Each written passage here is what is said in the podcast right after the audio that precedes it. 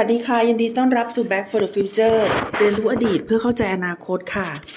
จริงๆ แล้วการทำพอดแคสต์เนี่ย ก็ไม่แน่ใจนะคะว่ายากหรือง่าย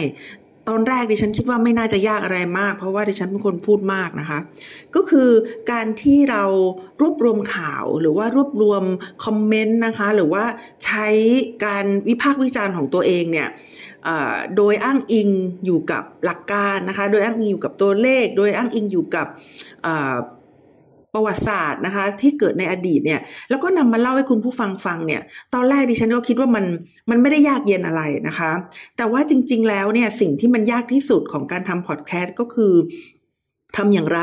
ที่จะทำเนี่ยแล้วก็ให้มันมีมาตรฐานนะคะ ลูกชายของดิฉันเนี่ยก็เป็น TikToker นะคะ คือคือเขาก็ทำทำ cast เกมของเขาเนี่ยนะคะทำ TikTok ดิฉันจำได้ว่าเคยถามเขานะคะว่าโตขึ้นอยากเป็นอะไรนะคะ เขาก็ทำท่าคิดๆนะคะ แล้วเขาก็บอกว่าไม่เห็นต้องรอโตเลยนะคะ ตอนนี้ก็สามารถที่จะเป็นยูทูบเบอร์ได้ เขาก็เลยลองลองอัดนะคะ ลองใช้ฟังก์ชันในมือถือของเขาเนี่ย ลองอัดคอนเทนต์นะคะ แล้วก็ลองอัปโหลด ขึ้นบน YouTube ดูนะคะ ปรากฏว่าก็มีคนติดตามพอสมควรนะคะ มีคนติดตามพอสมควรดิฉันก็ก็ดีใจกับเขานะคะ แล้วก็ลองถามว่า เออลองใช้ Tik t o อกไหม เพราะว่ามันมีคนใช้ Tik t o อกอยู่เยอะนะ แล้วก็คอนเทนต์ประมาณนี้อาจจะเหมาะกับ Tik t o อกก็ได้ เขาก็ลองดูนะคะ เออปรากฏว่า เออช่วงแรก ๆนะคะ ก็ก็มีการโดนแบนบ้าง ไม่รู้ว่าทำผิดข้อหาอะไรนะคะ แล้ว ถามว่าเอาแล้วยังจะสู้อีกไหมนะคะเขาบอกว่าสู้นะคะลองดูนะคะ แล้วก็ทำมาเรื่อยๆนะคะ จนตอนนี้เนี่ยก็คือเป็นงานอดิเรกของเขาดิฉันก็ถามเขาอยู่ประจำนะคะว่า วันนี้ up TikTok หรือยังนะคะเขาก็มีมีเมื่อวานเนี้ยที่ฉันถามเขาว่า วันนี้ up TikTok หรือยังนะคะเขาก็บอกว่าแม่ช่วงนี้มันเปิดเทอมนะ จะให้มา up TikTok ทุกวันเหมือนสมัยก่อนมันก็ไม่ได้นะคะ มันต้องหาเวลา มันต้องคิดคอนเทนต์ มันไม่ใช่ว่า อยู่ๆแล้วจะมา up TikTok ได้ตลอดเวลา ดิฉันก็นึกถึงตัวเองนะคะบอกเออก็จริงเหมือนกันนะคะ เพราะว่าขนาดดิฉันเนี่ย up พอดแคสต์นะคะ ทุกสัปดาห์เนี่ยก็ยังรู้สึกเลยว่าชีวิตมันจะต้องมีวินัยนะคะ ชีวิตมันจะต้องมีวินัยในการที่เราจะหาเนื้อเรื่องนะคะ หาคอนเทนต์แล้วก็หาเวลาในการอัดนะคะ เสียงของดิฉันก็บอกลูกว่า สิ่งสำคัญของการเป็น content creator นะคะ หรือว่าการทำทำเรื่องต่างๆ พวกนี้เนี่ยไม่ว่าจะเป็น TikTok นะคะ ไม่ว่าจะเป็น YouTube หรือว่าพอดแคสต์เนี่ยสิ่งสำคัญนะคะ ก็คือหนึ่งนะคะ ต้องมีคอนเทนต์นะคะที่เป็นตัวของตัวเอง ไม่ใช่ไปลอกใครเข้ามานะคะ หรือว่าเป็นคอนเทนต์ที่เก่าๆ ไม่น่าสนใจนะคะหนึ่งดิฉันคิดว่าคอนเทนต์ is king นะคะ ก็คือบอกเขาว่าคอนเทนต์เนี่ยเป็นเรื่องที่สำคัญที่สุดนะคะ สองนะคะที่ฉันคิดว่าสิ่งที่สำคัญรองลงมาก็คือเรื่องของความสม่ำเสมอค่ะ ถ้าเราจะเป็นคอนเทนต์พรอไวเดอร์หรือว่าคนที่ให้ข้อมูลนะคะกับคนอื่นๆในสังคมเนี่ย เราจะต้องมีความสม่ำเสมอนะคะ ไม่ใช่ว่าอยู่ๆว่าวันนี้อยากทำอีกสองสามเดือน artist แล้วไม่อยากทำอะไรพวกนี้เนี่ยนะคะ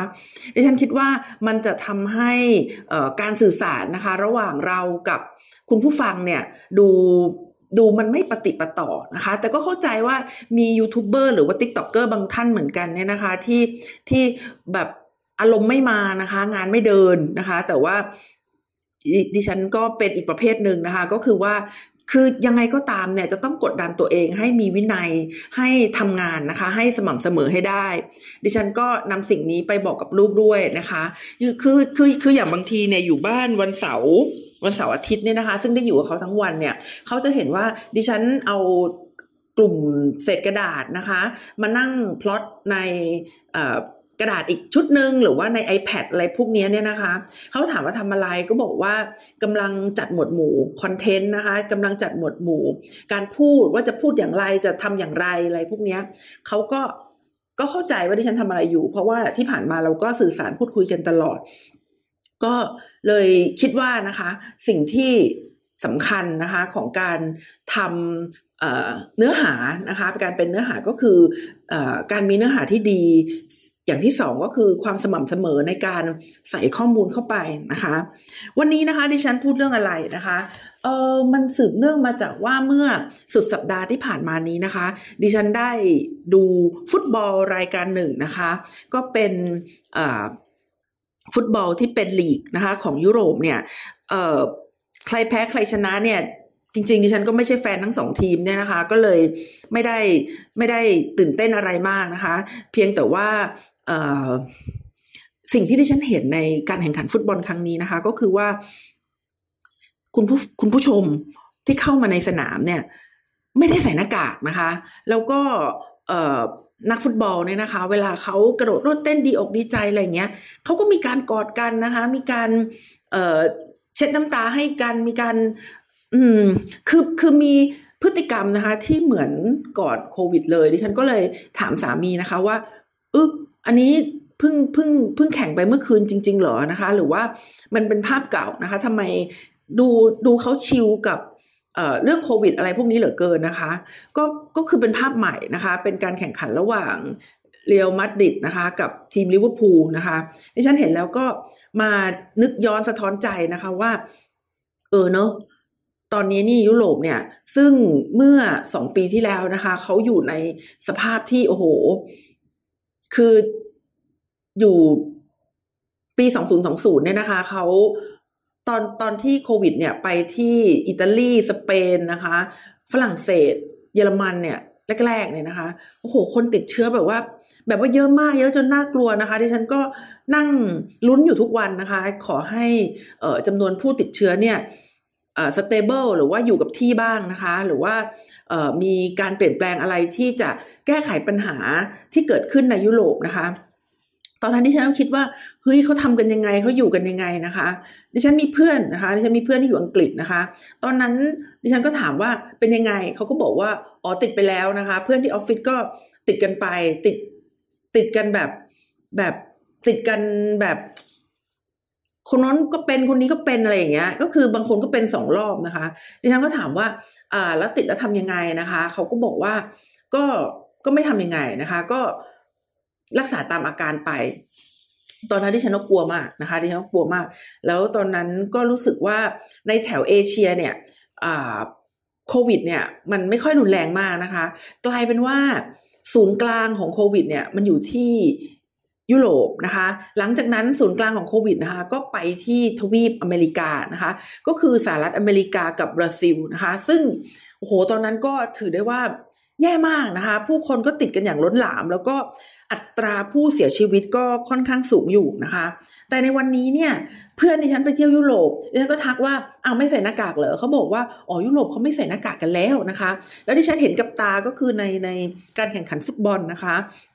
เมื่อสุดสัปดาห์ที่ผ่านมาก็เห็นอยู่เช่นกันว่า เออ ทั้งนักเตะนะคะ ทั้งคนดูเขาก็ไม่ใส่หน้ากากกันแล้วนะคะ หรือว่าโลกเราเนี่ยจะกลับเข้ามาสู่วิถีแบบ ปกติดั้งเดิมนะคะก็คือสามารถพูดคุยกันนะคะ โดยที่ไม่จำเป็นจะต้องใส่หน้ากากกันแล้วนะคะ เดี๋ยวตรงนี้ก็ต้องติดตามกันต่อไป แต่สิ่งที่แบบว่าสะกิดใจนะคะ มากมายเหลือเกินก็คือในเรื่องที่ว่าทำไมตอนนี้จีนนะคะ จีนเนี่ยเขาใช้นโยบายที่ เอ้ยทำไมเขายังปิดอยู่นะคะเขายังปิดอยู่ วันนี้เราก็เลยจะมาประเมินนะคะ ประเมินว่ารัฐบาลจีนเนี่ยนะคะ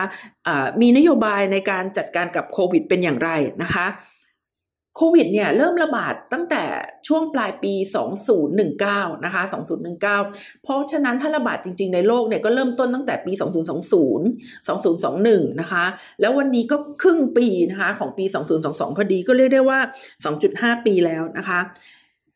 รัฐบาลจีนนะคะชนะหรือแพ้ในการจัดการกับปัญหาโควิดนะคะวันนี้เราก็จะมาฟังกันนะคะ ให้คุณผู้ฟังในตัดสินเอาเองนะคะ ตอนนี้นะคะ สิ่งที่เกิดขึ้นในจีนนะคะก็คือการการล็อกดาวน์แบบแบบแบบแบบเขาเรียกว่า total lockdown อะก็คือล็อกดาวน์แบบ ล็อกดาจริง ๆ นะคะไม่ใช่ล็อกดาวน์เป็นส่วนๆนะคะ ของของเซี่ยงไฮ้นะคะ ซึ่งเซี่ยงไฮ้เนี่ยนะคะเขาเป็นเมืองที่มีความสำคัญมากที่สุดเลยนะคะ ในทางด้านเศรษฐกิจของประเทศจีน ดิฉันได้เคยเล่าให้ฟังนะคะว่าเซี่ยงไฮ้เนี่ยนะคะเขาไม่ได้เป็น ศูนย์กลางทางการเงินอย่างเดียว แต่ว่าเขาเป็นศูนย์กลางทางการผลิตด้วยนะคะ แล้วก็มีประชากรเนี่ยอยู่ค่อนข้างหนาแน่นนะคะ ประมาณ 26 ล้านคนนี่เป็นตัวเลขอย่างเป็นทางการนะคะ เราไม่ทราบว่าประชากรแฝงมีเท่าไหร่นะคะ ซึ่งสิ่งที่เกิดขึ้นนะคะก็คือหายนะนะคะทางทางเศรษฐกิจนะคะ แล้วก็ส่งผลกับปัญหาสังคมนะคะ ที่ฉันบอกว่าเออเซี่ยงไฮ้เนี่ยล็อกดาวน์แบบแบบหนักหน่วงเนี่ยนะคะ ก็คือว่า ประชากรเนี่ยเขาห้ามออกจากบ้านเลยนะคะ หาหาเดินไปหาอาหารเองไม่ได้นะคะ หายาเองไม่ได้นะคะ แต่ถึงกันนั้นเนี่ยเซี่ยงไฮ้ก็ยังมีเคสใหม่ ๆ เกิดขึ้นตลอดเวลานะคะคำถามก็คือว่ามันจำเป็นแค่ไหนสำหรับความยากลำบากขนาดนี้นะคะ คือคือในการที่จะจัดการกับโควิดเนี่ยจะต้องใช้วิธีการแบบนี้เลยหรือนะคะ คือคือปิดมาเดือนกว่าแล้วเนี่ยนะคะ ตอนนี้นะคะ ดิฉันเรียกว่าได้ว่าสองเดือนดีกว่านะคะ ปิดปิดปิดมาสองเดือนแล้วเนี่ยนะคะ ตอนนี้เนี่ยอย่างที่ได้บอกว่าก็ยังก็ยังต้องปิดอยู่ คือปกติปิดก็ควรสองสัปดาห์ไหมอะทำไมปิดแล้วมันมันจะต้องกลายเป็นสองเดือนด้วยนะคะ ตอนนี้การปิดเนี่ยจะลามไปถึงปักกิ่งแล้วนะคะ เช่นนี้แล้วจะเรียกได้ว่ามันเป็นวิธีการแก้ไขปัญหาหรือนะคะ ทำไมจึงเป็นอย่างนั้นนะคะทำไมจึงเป็นอย่างนั้น เพราะว่าถ้าเราเปรียบกับประเทศอื่นแล้วเนี่ยโควิดเนี่ยมันเป็นปัญหาสุขภาพ ซึ่งทำให้เกิดปัญหาเศรษฐกิจนะคะ สิ่งนี้มันเกิดขึ้นในยุโรปในสหรัฐอเมริกาในประเทศไทยนะคะ แต่ว่าสำหรับประเทศจีนเนี่ยนะคะ ผู้เชี่ยวชาญหลาย ๆ คนเนี่ยเขามองว่ามันไม่ใช่เป็นแค่ปัญหาสุขภาพและปัญหาเศรษฐกิจ แต่มันเป็นปัญหาการเมืองและเศรษฐกิจนะคะ มากกว่าปัญหาสุขภาพด้วยซ้ำไปนะคะ ทีนี้ เอ่อถ้าเราวิเคราะห์เนี่ยนะคะ หรือว่ามองเหตุการณ์ประสบการณ์การจัดการโควิดจากประเทศอื่น ๆ เนี่ยนะคะ เราก็จะพบว่าพอมันมีการระบาดของโอไมครอนมาเมื่อปลายปีที่แล้วเนี่ยนะคะ ประเทศอื่น ๆ เนี่ยหันหลังกลับเลยนะ เปลี่ยนนโยบายในการจัดการกับโควิดเลยนะคะ เพราะว่าโอไมครอนเนี่ยมันเป็นสายพันธุ์ใหม่ที่จัดการได้นะคะ ถ้ามีวัคซีนที่ดีพอนะคะเอ่อ จริง ๆ แล้วถ้าเราไปย้อนกลับดูอีกทีเนี่ยไอ้นโยบายซีโร่โควิดที่ตอนนี้จีนใช้อยู่นะคะ จริง ๆ เนี่ยก็มาจากจีนนั่นแหละนะคะ มาจากอู่ฮั่นเราจะสังเกตว่าในช่วงประมาณเดือนกุมภามีนาเมษาเนี่ยนะคะ ของจีนเนี่ยในปี 2020 นะคะเขาก็เริ่มปิดประเทศนะคะ แล้วปิดเมืองด้วยนะคะแล้วก็ประเทศอื่นก็ทำตามนะคะ ซึ่งจริง ๆ แล้วทำแบบนั้นเนี่ยเป็นสิ่งที่ ก็ถูกแล้วนะคะ ในช่วงที่ยังไม่มีวัคซีนนะคะ แต่ว่าวิธีการแบบนี้มันอยู่ได้ไม่นาน เพราะในความเป็นจริงแล้ว ไม่มีใครที่จะสามารถหยุดยั้งกิจกรรมต่างๆ ของคนได้ ถ้าคนคนนั้นยังมีชีวิตอยู่นะคะวิธีการปิดเมืองแบบยืดเยื้อยาวนานแบบนี้เนี่ย เป็นวิธีการที่เรียกได้ว่า ไม่ยั่งยืน นะคะไม่ยั่งยืนเพราะอะไรมันมันอยู่ได้ไม่นานนะคะ และมีหลักฐานทางการวิจัยเพื่อสนับสนุนน้อยมากนะคะ น้อยมากว่าวิธีการทำแบบนี้ แล้วจะแก้ไขปัญหา เพราะในความเป็นจริงแล้วเนี่ยเราไม่สามารถกักขังคนไว้ได้นานนะคะ เราต้องให้คนเนี่ยออกไปทำงานนะคะทำไมดิฉันถึงบอกว่าโควิดเนี่ยมันเป็นปัญหาการเมือง ของจีนนะคะ เพราะว่าปีนี้ค่ะเป็นปีการประชุมคองเกรสนะคะ หรือว่าเป็นการประชุมใหญ่นะคะ ของพรรคคอมมิวนิสต์เนี่ย ครั้งที่ยี่สิบนะคะ ซึ่งซึ่งการประชุมนี้สำคัญมากอย่างไรนะคะสำคัญมากในระดับที่นะคะพรรคคอมมิวนิสต์จีนนะคะสีจิ้นผิงเนี่ยจะบอกว่าวิธีการจัดการโควิดนะคะ ก็คือความสำเร็จของสีจิ้นผิงนะคะ เพราะว่าถ้าเกิด มีเหตุการณ์ใด ๆนะคะ ที่บอกว่าสีจิ้นผิงเนี่ย จัดการกับโควิดผิดนะคะ ก็แปลว่ามันเป็นความล้มเหลวของสีจิ้นผิงนะคะ ตรงนี้เราก็จะมาดูกันว่า มันเป็นความสำเร็จหรือความล้มเหลวนะคะแน่นอนที่สุดค่ะการล็อกดาวน์เซี่ยงไฮ้นะคะ การล็อกดาวน์เซี่ยงไฮ้แล้วก็จริง ๆ แล้วก็อีกหลายเมืองในประเทศเนี่ยนะคะ มันเป็นการทำให้เศรษฐกิจมันหยุดชะงักนะคะ แล้วเวลาเศรษฐกิจหยุดชะงักเนี่ยมันไม่ได้เกิดขึ้นเฉพาะเมืองใดเมืองหนึ่ง หรือคนใดคนหนึ่งก็คือ ก็คือสมมุติว่าบริษัทหนึ่งเนี่ยเขาปิดตัวไปเนี่ยไม่ได้หมายความว่าสิ่งของจากบริษัทนั้นจะออกมาขายไม่ได้นะคะ แต่ว่าระบบเศรษฐกิจในปัจจุบันเนี่ยมันพึ่งพาอาศัยกันหมด ดังนั้นถ้าเกิดสิ่งของชิ้นนั้นเนี่ยออกมาในท้องตลาดไม่ได้นะคะ ผู้ที่จะต้องใช้สินค้าจากโรงงานนั้นเนี่ยนะคะ ก็จะต้องเกิดปัญหาห่วงโซ่การผลิตอย่างแน่นอนนะคะ จีนเนี่ยเขาเคยเป็นประเทศที่ประสบความสำเร็จนะคะ คือเวลาใครบอกว่าโมเดลจีนโมเดลจีนเนี่ยนะคะเรากำลังพูดถึงประสิทธิภาพของผู้ปกครองนะคะ ที่ดิฉันเคยเล่าให้ฟังว่ามันมี รายงานของ The Economist เล่มหนึ่งนะคะ เรื่องโมเดลจีนเนี่ยนะคะ เวลาเราพูดถึงโมเดลจีนเนี่ย เราจะพูดถึงประสิทธิภาพของผู้ปกครอง ประสิทธิภาพของรัฐบาล ในการจัดการกับปัญหาต่างๆ ในการบริหารประเทศต่างๆนะคะ ซึ่งถ้าเกิดโควิดเนี่ยมันเป็นตัวสะท้อนว่าจริง ๆ แล้วรัฐบาลจีนไม่ได้แก้ไขปัญหาได้ มันจะเกิดสิ่งที่เป็นปัญหาใหญ่นะคะก็คือวิกฤต ในความชอบธรรมของรัฐบาลทันทีนะคะ ลองย้อนกลับไปดูเอกสารชิ้นนั้นอีกที ไอ้ไชน่าโมเดลที่เขียนไว้เกี่ยวกับตัวอย่างความสำเร็จของจีนนะคะ คือเอกสารของ The Economist เนี่ยนะคะ EIU เนี่ยเขาบอกว่าประสิทธิภาพในการบริหารประเทศเนี่ยคือคือคือสิ่งที่ดีที่สุดในระบอบของจีน แต่พูดอย่างเงี้ยก็มันก็ไม่ได้หมายความว่าระบอบอื่นจะทำไม่ได้ดีนะคะ คือถ้าเทียบกับประเทศที่มีเสรีภาพเยอะๆเนี่ยนะคะ อย่างเช่น ฟินแลนด์สวีเดนนะคะเยอรมนีนิวซีแลนด์พวกนี้เนี่ยเราก็จะพบว่าพวกนี้เนี่ยรัฐบาลเขาก็มีประสิทธิภาพนะก็คือไม่ได้หมายความว่ารัฐบาลจีนมีประสิทธิภาพมากกว่ารัฐบาลเสรีนิยม แต่เล่าให้ฟังว่าในบรรดาตัวชี้วัดต่างๆ ที่วัดรัฐบาลเนี่ย ตัวชี้วัดที่ รัฐบาลจีนทำได้ดีที่สุดนะคะก็คือเรื่องประสิทธิภาพ เพราะว่าเรื่องของเสรีภาพเนี่ยมันไม่มีอยู่แล้วนะคะ มันไม่มีอยู่แล้ว ทีนี้ในตอนนี้เนี่ยนะคะ เอ่อคือปักกิ่งเนี่ยนะคะ หรือว่ารัฐบาลนะคะ รัฐบาลหรือว่าคนปักกิ่งเนี่ยเขาโทษเซี่ยงไฮ้นะคะ ว่าเป็นต้นเหตุของการแพร่ระบาดครั้งใหม่นะคะ ของโควิดนะคะ ซึ่งถึงตอนนี้เนี่ย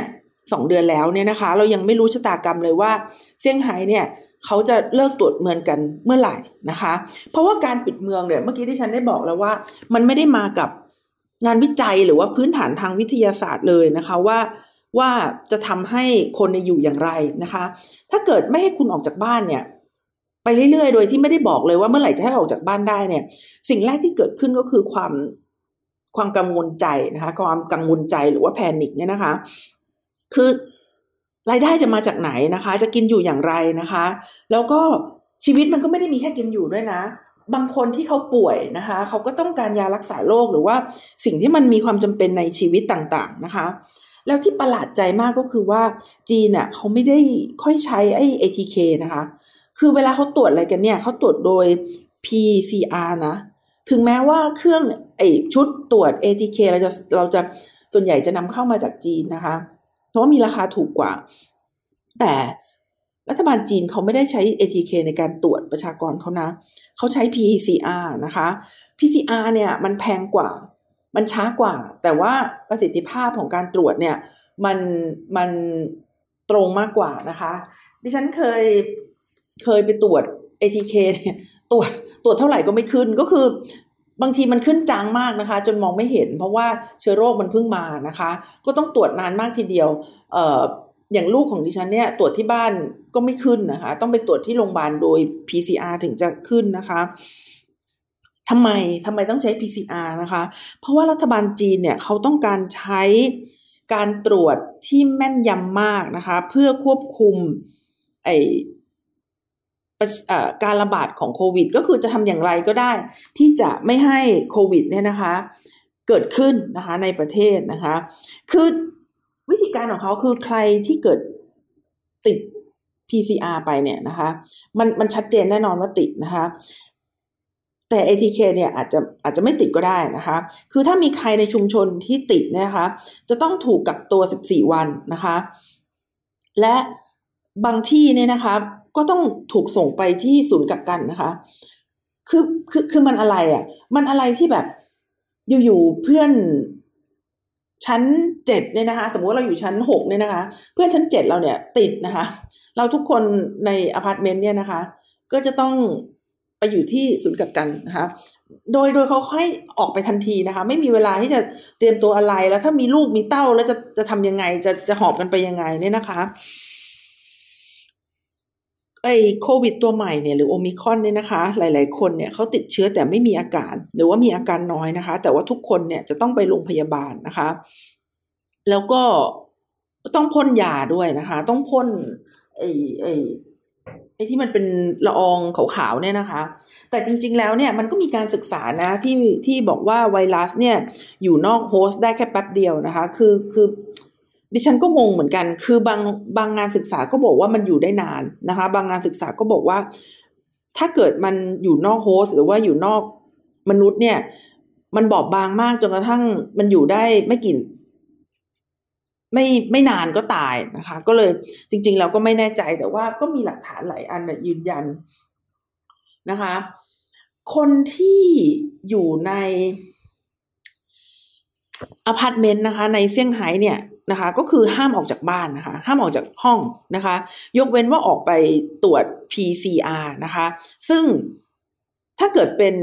การบริหารจัดการที่ไม่ดีพอเนี่ย การออกไปตรวจ PCR ก็อาจจะทำให้ติดมากขึ้น เพราะว่าเขาต้องออกกันมาเป็น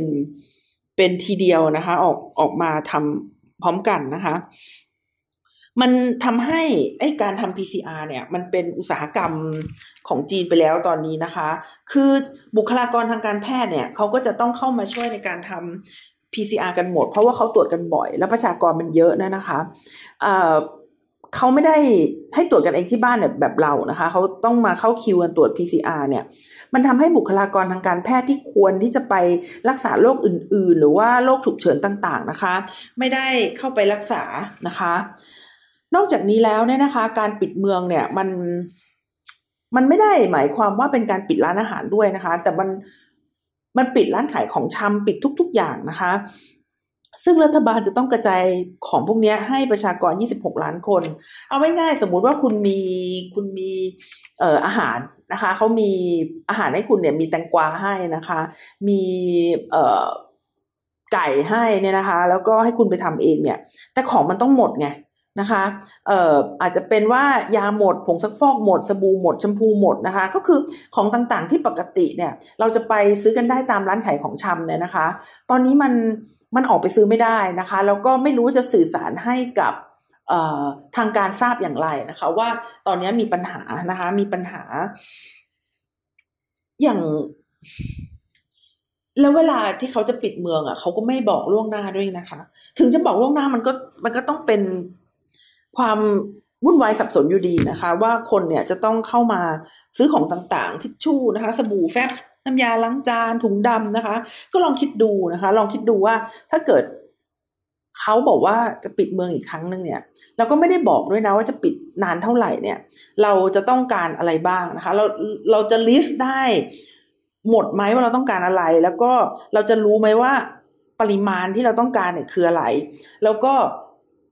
มันแน่ใจหรือเปล่าว่าสิ่งที่เราลิสต์ไว้เนี่ย มันมันครบถ้วน ไม่ใช่ว่า เอออยู่ๆก็หายไปหรือว่าไม่พอนะคะ และที่ผ่านมาเนี่ยนะคะ การล็อกดาวน์ที่เกิดขึ้นเนี่ย ก็ไม่ได้แก้ไขปัญหาที่สำคัญที่สุดในการจัดการกับโควิด แล้วก็ดิฉันมองว่ามันเป็นกุญแจสำคัญที่ทำให้คนในยุโรปแล้วก็คนในสหรัฐอเมริกาเนี่ย สามารถถอดหน้ากากแล้วก็มีชีวิตได้อย่างปกติ ก็คือเรื่องของ วัคซีนนะคะ โดยเฉพาะวัคซีนที่มีต่อผู้สูงอายุเนี่ยนะคะ เพราะว่าคนจีนเนี่ยเขาไม่ค่อยฉีดวัคซีนให้ผู้สูงอายุมาก ๆนะคะ เพราะว่ามันไม่มีการตรวจสอบทางคลินิกที่เพียงพอนะคะ แล้วก็แล้วก็เอ่อกลายเป็นว่านะคะเอ่อในช่วงเดือนเมษา ช่วงเดือนเมษาช่วงที่ปักกิ่งล็อกดาวน์กันเยอะๆเนี่ยนะคะสามสิบแปดเปอร์เซ็นต์นะคะ ของคนอายุหกสิบขึ้นไปยังไม่ได้วัคซีนแม้แต่เข็มเดียวเลยนะทั้งที่จีนเนี่ยเขาส่งออกวัคซีน Sinovac Sinopharm อะไรของเขามาให้ไทยนะคะ แต่ว่าคนอายุหกสิบบวกเนี่ยเขาก็เขาก็ไม่ได้ฉีดวัคซีนนะ หรือว่าคนอายุหกสิบบวกบ้านเราก็ไม่ได้ฉีด Sinovac Sinopharm คนอายุหกสิบบวกบ้านเราเนี่ยเขาฉีดแอสตราเซเนกานะคะ คือช่วงแรก ๆ ตอนที่วัคซีนยัง ยังไม่ได้แพร่กระจายมากกว่านี้เนี่ยนะคะ ผู้ที่ได้รับวัคซีนซิโนแวคเนี่ยก็คืออต่ำกว่า 50-60 นะคะ ส่วนที่ได้แอสตราเซเนกาเนี่ยก็จะสงวนไว้ให้คนที่อายุห้าสิบหกสิบขึ้นไปนะคะหกสิบขึ้นไป ก็มันก็เป็นเช่นนั้นในในจีนด้วยนะคะ ก็คือคนที่อายุหกสิบขึ้นไปเนี่ยจำนวนมากเลยทีเดียวนะคะ มากกว่า มากกว่าสองในสามเลยที่ไม่ได้ฉีดวัคซีนใด ๆ เลย แม้กระทั่งเป็นวัคซีนเชื้อตายก็ตามนะคะ ดังนั้นเนี่ย ไอ้สองเดือนที่ผ่านมาถามไปว่า เสียเวลาล็อกดาวน์คือยุโรปกับอเมริกาเนี่ยเขาล็อกดาวน์แล้วเขารอวัคซีนพอวัคซีนมาเขาก็ระดมฉีด หลายประเทศเนี่ยบอกเลยว่า เลิกแล้วเลิกแมสเอ่อวัคซีน คือคือคือเลิกการฉีดวัคซีนแล้วนะคะ เพราะว่าคนเนี่ยสามารถอยู่ได้โดยที่ไม่จำเป็นต้องฉีดวัคซีนแล้วไม่เป็นโควิด แล้วดิฉันไม่เข้าใจว่าจะใช้คำว่าภูมิคุ้มกันหมู่ได้หรือเปล่า เพราะว่าตอนอ่านข่าวเนี่ย มันไม่มีคำนั้น มันไม่มีคำว่าภูมิคุ้มกันหมู่ แต่ว่ามันมีข่าวว่าบางประเทศในยุโรปนะคะเขาเลิกฉีดวัคซีนให้คนแล้ว เลิกฉีดวัคซีนโควิดให้คนแล้วนะคะ แต่แต่แต่ว่าจีนไปคนละทางไง คือใช้วิธีการล็อกดาวน์แต่ว่าไม่ได้พัฒนาการวัคไม่ได้พัฒนาวัคซีน ไอ้ที่เข้าคิวกันอะ ไม่ได้เข้าคิวฉีดยา แต่เข้าคิวกันตรวจ PCR นะคะ การที่จีนเนี่ยเขาล็อกดาวน์ไปเรื่อยๆ เนี่ย มันก็ยิ่งทำให้ วิธีการแก้ไขปัญหาเขาคือการปิดเมืองปิดส่วนต่างๆ ของจีน แต่ไม่ได้นำไปสู่การพัฒนาวัคซีนนะคะ มื่อกี้ที่ฉันเกริ่นไว้ว่า การแพร่กระจายของโอไมครอนเมื่อปลายปีที่แล้วเนี่ยนะคะ ถือว่าเป็นจุดเปลี่ยนของนโยบายต่างๆของรัฐบาลในโลกเลยนะคะ ดิฉันเห็นนายกรัฐมนตรีของประเทศนิวซีแลนด์เนี่ยนะคะ ออกมาบอกว่าโอไมครอนเนี่ยมันจะทำให้เราจะต้องเปลี่ยนวิธีการในการจัดการกับโควิด เพราะว่ามันติดง่ายมากแล้วก็ อาการเนี่ยไม่เยอะมากนะคะ สิ่งที่ทำก็คือว่าหลาย ๆ ประเทศในโลกเนี่ยก็เริ่มที่จะเปิดประเทศนะคะ เพื่อที่จะให้มีกิจกรรมทางเศรษฐกิจเหมือนเดิมนะคะ ทีนี้จีนเนี่ยนำบุคลากรทางการแพทย์นะคะ มามาช่วยกัน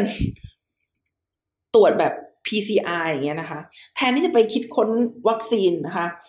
แต่พูดยิ้มก็ไม่ถูก คือจริงๆดิฉันก็ไม่มีข้อมูลภายใน เขาอาจจะคิดค้นอยู่เขาอาจจะคิดค้นวัคซีนอยู่นะคะ แล้วช่วงนี้เนี่ยก็ใช้วิธีการเอ่อล็อกดาวน์ไปก่อน ก็อาจจะเป็นไปได้นะคะ ก็ขอให้เป็นเช่นนั้นก็คือว่ามีเป้าหมายในการแก้ไขปัญหาโดยการฉีดวัคซีนคิดค้นวัคซีนนะคะ ผลทางการเมืองของการปิด เซี่ยงไฮ้นะคะ ก็คือมันเป็นการแสดงให้เห็นว่า รัฐบาลจีนยังคงยึดมั่นถือมั่นในนโยบายการปิดเมืองอยู่นะคะ แล้วก็บอกว่าการปิดเมืองเนี่ยมันเป็นเรื่องใหญ่จริง ๆนะคะของจีนนะคะทำให้รัฐบาลท้องถิ่นเนี่ยนะคะ จะต้อง จะต้องมองไปว่า เออเนี่ยแหละมันมันมันเป็นวิธีการปฏิบัตินะคะ แล้วก็ต้องเด้งขึ้นมายอมรับนะคะ บางจังหวัดเนี่ย มันไม่มีเคสเลยนะ แต่ต้อง PCR ไง เพื่อที่จะสนองนโยบายของปักกิ่งนะคะ บางจังหวัดต้องล็อกดาวน์ทั้งจังหวัด เพียงเพราะเจอเคสเพียงหนึ่งถึงสองเคสนะคะ ในปัจจุบันนะคะสี่สิบห้าเปอร์เซ็นเนี่ยของ ไม่ใช่สี่สามสิบเปอร์เซ็นของประชากรนะคะ ดิฉันได้ข้อมูลนี้มาจาก Foreign Affairs นะคะสามสิบเปอร์เซ็นของประชากรเนี่ยบอกว่า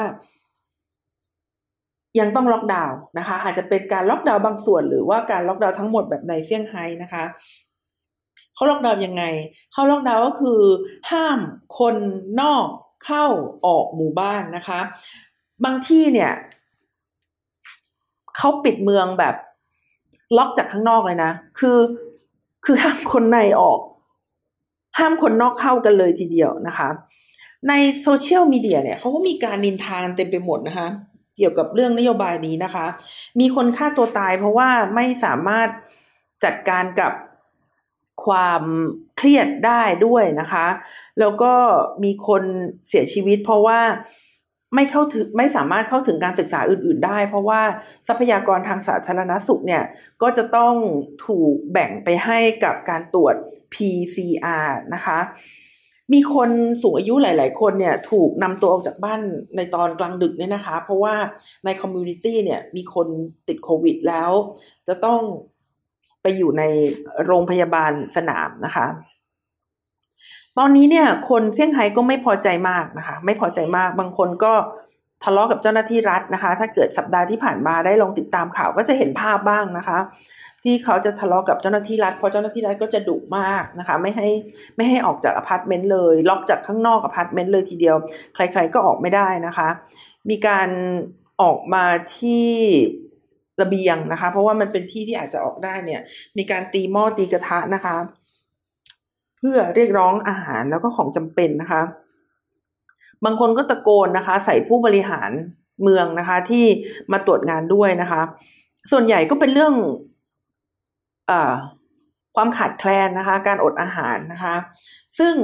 ตอนนี้เนี่ยเท่าที่ได้ติดตามดูนะคะ ยังไม่ได้ไปเรื่องของการตำหนิรัฐบาลหรือว่านโยบายซีโร่โควิด policy นะคะ แต่ว่าตอนนี้ นะคะ ความรู้สึกของประชาชนก็คือ ในช่วงแรกเนี่ย รู้สึก รู้สึกว่าซวยแล้วนะคะ ช่วยเหลือตัวเองอะไรไม่ได้นะคะ ตอนหลังเนี่ยนะคะ ก็ค่อยๆรู้สึกผิดหวังมากขึ้นนะคะ ว่า เออทำไมมัน มันไม่จบไม่สิ้นสักทีนะคะ แต่ว่าตอนนี้เนี่ยอารมณ์ของประชาชนเนี่ยก็คือมีความรู้สึก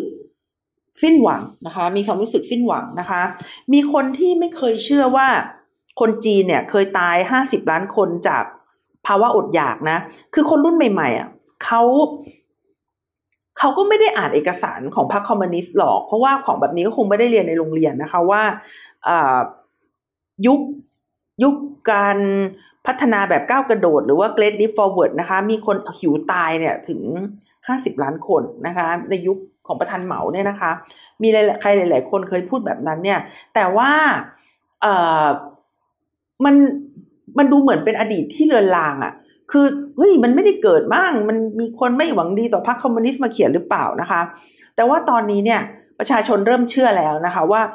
มันมีคนเคยอดตาย เพราะว่าเอ่อการพัฒนาของจีนจริง ๆ Great Leap Forward เนี่ยลองไปฟังอาจารย์วาสนาวงสุรวัตรแกแกเล่าให้ให้ฟังได้อย่างแบบ สะเทือนใจมากนะลองลองไปฟังดู ดิฉันเคยฟังแล้วก็รู้สึกว่า อืคือ ก็ต้องบอกเลยว่า ถ้าคุณมีรัฐบาลที่ไม่ได้แคร์หัวประชาชนไม่ได้ ไม่ได้นึกถึงประชาชนนะคะไอ้ห้าสิบล้านมันก็อาจจะเป็นตัวเลขที่ธรรมดามาก เพราะว่าคนตายไปก็ตายนะคะ ถ้าเกิดเขาไม่ได้นึกถึงประชาชนนะคะ ทีนี้ในการวิเคราะห์ของดิฉันก็คือว่า ผู้คนเนี่ยเริ่มรู้สึกไม่พอใจมากขึ้นนะคะ ซึ่งมันอาจจะนำไปสู่การเปลี่ยนแปลงนะคะ เพราะว่าการจัดการโควิดในครั้งนี้เนี่ย มันล้มเหลว แล้วมันก็ทำลายความชอบธรรมของรัฐบาล ซึ่งความชอบธรรมของรัฐบาลเนี่ย มันเคยเป็นสิ่งเดียวที่ ที่เรียกได้ว่า เป็นเสาหลักในการค้ำจุนรัฐบาลคอมมิวนิสต์อะ คือคือเวลาใครๆพูดถึงเรื่องจีนหรือแม้แต่จีนเองเนี่ยเขาก็ต้องอ้างว่าประเทศเขาเนี่ยสามารถรักษาความเจริญเติบโตทางเศรษฐกิจแก้ไขปัญหาความยากจน แล้วก็แก้ไขปัญหาต่างๆ ของประเทศพลิกฟื้นประเทศจีน ซึ่งเคยอดอยากยากแค้นนานับประการ แล้วก็มีปัญหาภายในประเทศมากมาย ก็คือประสิทธิภาพของรัฐบาลนั่นแหละเป็นสิ่งที่ค้ำจุนการคงอยู่ของพรรคคอมมิวนิสต์จีนได้ แต่ถ้าโควิดครั้งนี้เนี่ยมันมันทำไม่ได้ มันอาจจะเปลี่ยนแปลงความคิดของคนได้นะ แต่ก็ไม่แน่นะคะ แต่ก็ไม่แน่ เพราะว่า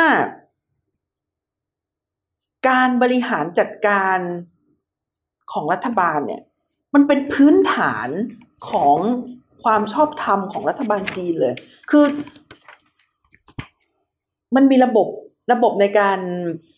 สรรหาผู้ที่มาเป็นผู้บริหารประเทศก็จริงนะคะ ที่เขาบอกว่าบางคนบอกเป็นประชาธิปไตยมากบางคนบอกเป็นประชาธิปไตยน้อยบางคนบอกไม่เป็นประชาธิปไตยเลย หรือว่ามีคนบอกว่าประเทศจีนเนี่ยเขาไม่เคารพการแสดงออกการแสดงความคิดเห็นไม่เคารพสิทธิมนุษยชน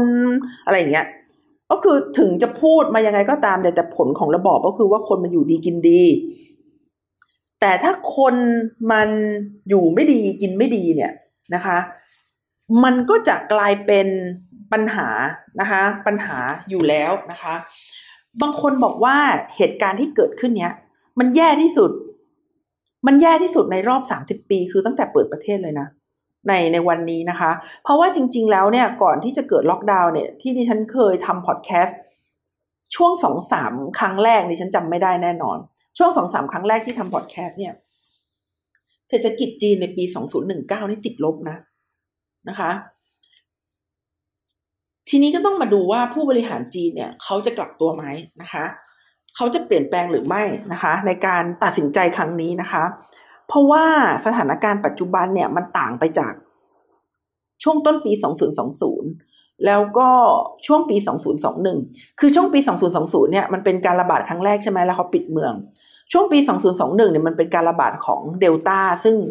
ซึ่งซึ่งอันตรายมากนะคะ ซึ่งอันตรายมาก แต่ว่าโอไมครอนเนี่ยมันต่างกับเดลต้าตรงที่ว่ามันระบาดเร็ว แต่ว่า การแสดงอาการน้อยนะคะ แล้วก็ถ้าได้รับวัคซีนเนี่ยก็บอกเลยว่าอันตรายน้อยกว่านะคะ หลาย ๆ คนที่ที่ฉันรู้จักเนี่ย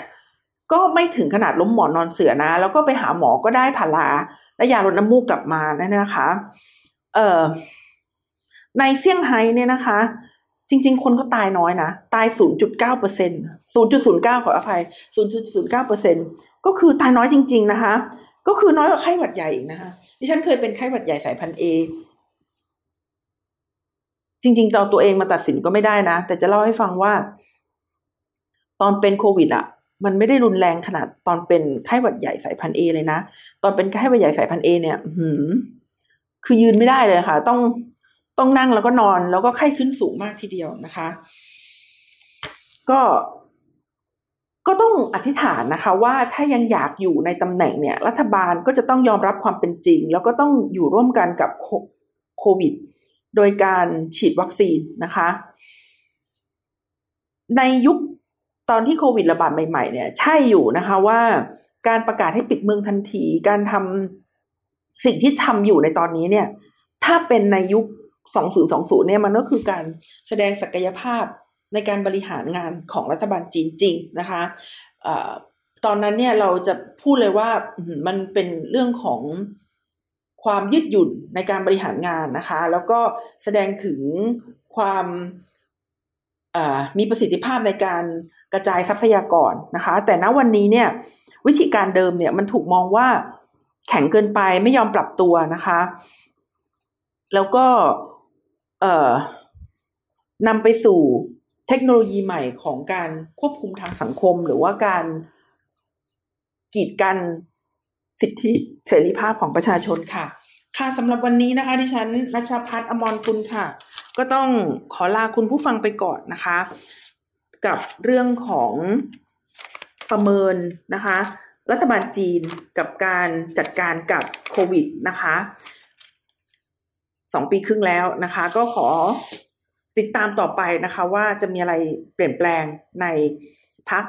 คอมมิวนิสต์ของประเทศจีนหรือเปล่านะคะ วันนี้ก็ต้องขอลาคุณผู้ฟังไปก่อนนะคะ สวัสดีค่ะ